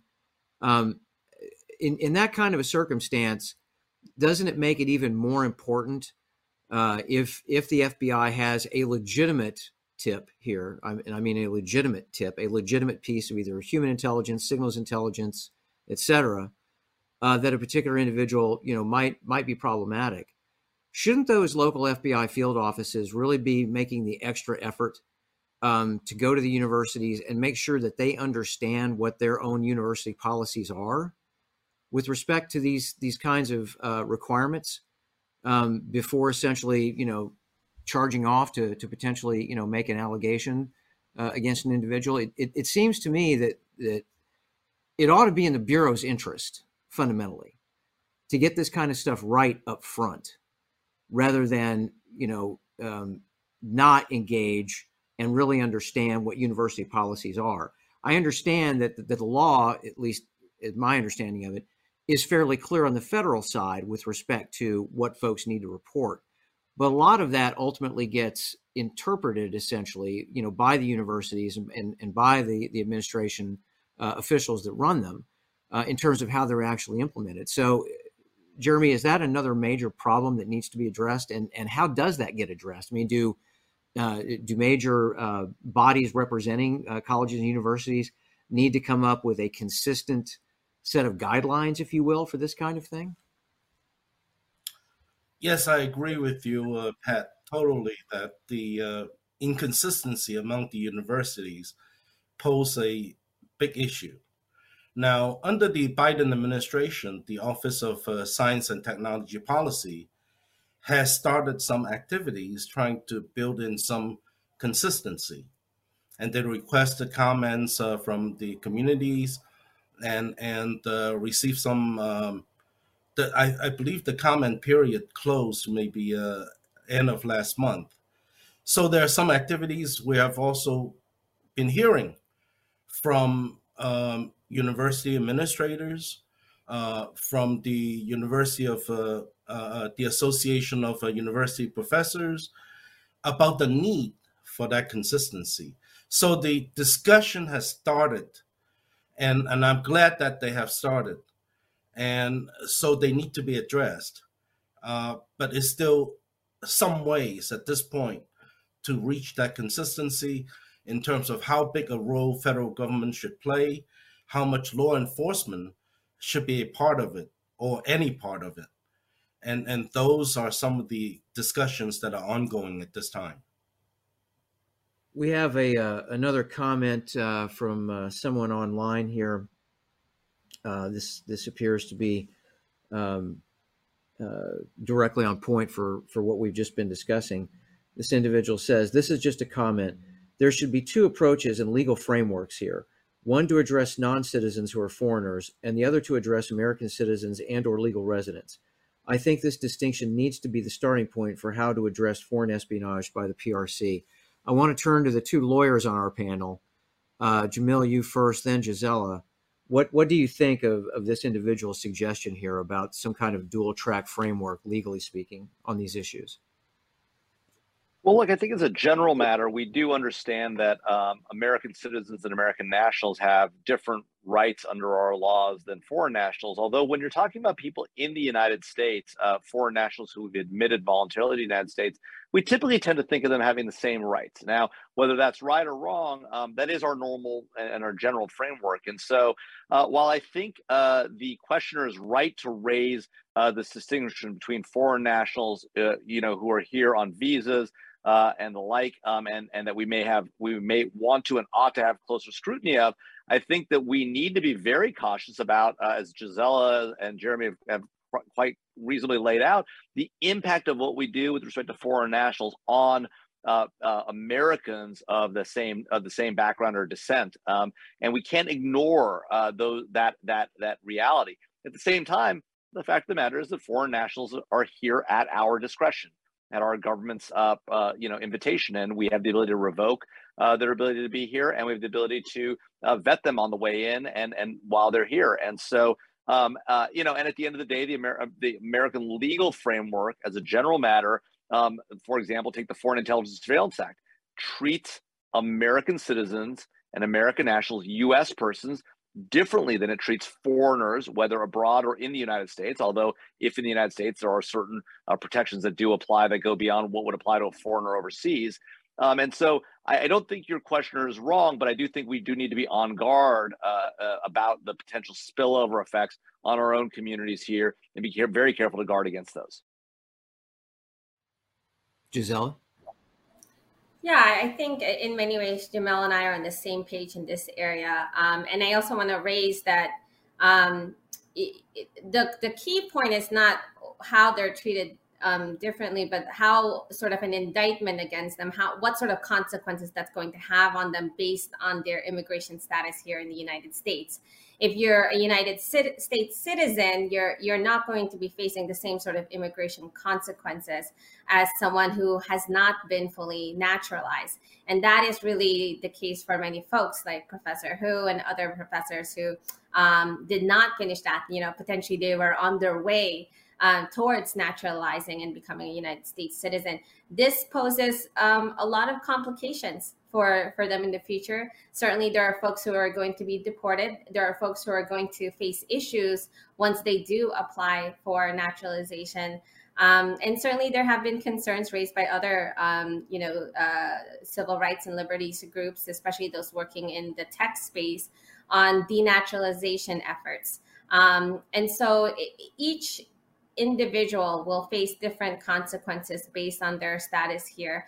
Um, but it's also important to note that this is something that is impacting um, Americans, uh, permanent residents, um, in addition to uh, foreign nationals. Uh, we're uh, we're beginning to get uh, a little bit uh, short on time here, um, so I, I think it would probably be a, a, good opportunity for me to kind of begin to go around and, and just let each of you kind of offer some concluding thoughts here um, uh, about essentially where where we should go from here, what you would like to see ultimately uh, in terms of, of a resolution of, of the kinds of issues that we're talking about. Um, Gisela, I'll, I'll start with you. Thank you, Pat. Um, and I really appreciate being here with my uh, other esteemed panelists. I think on our end, as a civil rights organization, one that um, really has worked for many years to advance the rights of Asian Americans and immigrants in this country, uh, we really need to reflect on how initiatives like this and how the current environment in the United States is impacting uh, the Asian American community uh, on all levels, not just scientists, but many youths who are trying to decide um, you know how they what they want to do and what what are their dreams and where they want to work. Um, the department of justice china initiative is extremely problematic. We don't believe that there's a, a fixing to it. Uh, we think it really needs to end. Um, and we need to conduct a review. This has been going on for three years. Uh, folks have many questions. Uh, we need to look into uh, many of these cases that were closed prior to prosecution uh, we need to ask questions like in Professor Hu's case and in Dr. Feng Tao's case that is coming up on how the FBI has been handling this. are federal prosecutors being influenced by race, ethnicity, or national origin? We're not saying that um, someone is there um, purposely picking uh, specific individuals, but certainly racial bias um, has an important role and, and is a deep concern in our community for this. A second is a better understanding on what premise folks are opening up these investigations. Um, and an understanding on the surveillance activities. Have they given rise to ways, uh, abuse, or to a level of harassment? And certainly we have to address uh, many of the concerns that academics have raised that federal prosecutors are essentially bolstering what are otherwise uh, weak cases. Um, certainly for Professor Hu's case, there was questions of whether this was started based on a false premise. Uh, for Dr. Tao's case, there was a question on the evidence that was being brought forth and uh, what the FBI had communicated to the federal judge. And this is something that's going to be a long term problem. It doesn't end um, just with one program. Uh, we really need to look at this holistically uh, within our federal government. We need to examine procedures that will find ways to improve and eliminate bias. And at the same time, we need to address the real harms that have already happened. Uh, certainly, Jeremy has raised this, um, you know, idea of some sort of compensation, but also we need a cure period, right? Things have changed. Academic collaboration, there is a push and there's a shift. We need to give professors an opportunity to be able to go back and adjust their forms accordingly. Uh, and also an understanding in the ways that anti China rhetoric uh, directly impacts the Asian American community, um, incites hate and violence, and certain presumptions. And so this really has to be an area where we need a lot of nuance in approach. We all understand that there is a threat coming from the PRC, but we also need to understand the ways it's impacting us here domestically and how we can continue to make sure that our efforts to protect our national security aligns with our values as a country. Thank you, uh, Gisela. Jeremy, your concluding thoughts for us? Thank you, Pat, and uh, thank all the uh, fellow uh, panelists. I'll use a quote from one of my mentors, and he's pretty prominent. And basically, he said, The United States is a great country, not because it's perfect, but because it can correct its mistakes. China initiative is a mistake. And the label itself is as unacceptable as China virus. Why is that important? Because that label puts a crosshair on the heads of Asian Americans. And when you come down to it, when anti Asian hate violence and incidents from the shooting incidents in Atlanta to just getting spat on in a subway station or a subway train, there's no distinction between whether that person is a US citizen or a permanent resident or Chinese national in the United States. I think that is the part that we have been lacking in the China initiative the human side. And we've been lacking in the balance. We need to emphasize, no doubt, about a threat from China or any other foreign country to our national security, to our economic security. But we also have to work on the basis of our nation in terms of accountability, in terms of transparency, in terms of integrity, because that is our talent recruitment program. For generations after generations, this nation is a, a nation of immigrants because of those values that attract talents that build this country. And I hope the country will recognize its mistakes and make those corrections. Thank you, Pat. Jeremy, thank you. Uh, Jamil? Yeah, thanks, Pat. Um, look, I think uh, I think Jeremy and Gisela have raised some really important things that we need to think about going forward um, as we think about uh, both the threat that China poses uh, to our uh, national security, and by China in this case, I mean the communist Chinese government and its policies posed to the United States, our economic and our national security, uh, and the reality that China as a nation and as a government, the Chinese Communist government, is actively engaged in not only uh, active espionage efforts directed at our government, but active espionage efforts uh, focused on our private sector industrial base, not just simply to get military secrets or information about weapon systems or the like, but specifically to obtain high technology intellectual property in an effort to stoke their own economy at the detriment of the United States economy. Um, we also have to recognize the Chinese government's active efforts are, are, are directed at American academia and American researchers, um, and, and bringing scholars from China to the United States and students from China to the United States to engage in this active espionage activity. At the same time, Jeremy and Gisela are 100% correct that we cannot allow that concern about what the Chinese Communist government is doing and the scholars it's sending, the students it's sending, and the operatives it's utilizing, Americans and non Americans alike, to collect intelligence in the United States, both of the private and public sector variety, to turn into a simple cover for racial or national bias. That is not who we are as a nation, is not who we should be as a nation, and we should constantly be on guard against that type of threat to our privacy and our civil liberties by the Justice Department, by the FBI, by the intelligence community. We should also expect from our government, uh, you know, them to behave in a way that is respectful of our of our laws um, and structure, and call them out when they don't do those things and when when they engage in activities that are problematic. But we should also recognize that we have to find a balance between the issue of national security and economic security on one hand, and the protection of our of our citizens, our nationals, and foreign nationals who come to this country under uh, U.S. government visa and scholar programs. So, look, these are difficult questions. We have a lot to chew on here, uh, but the truth of the matter is, we are on the on the cusp of a very real and very problematic national security threat going forward we cannot allow our concerns about those nation, that nation, China in particular, its government and its activities to turn into racial bias. But we must be on guard against and protect both our national security and our civil liberties at the same time. Derek, you got the first word. You're going to get the next to last word. Almost. Um, I should say I am not qualified to, to talk about the China Initiative's future. I'm a little more qualified uh, thanks to my colleagues on the panel, but I, I, don't think I'm nearly as qualified as them.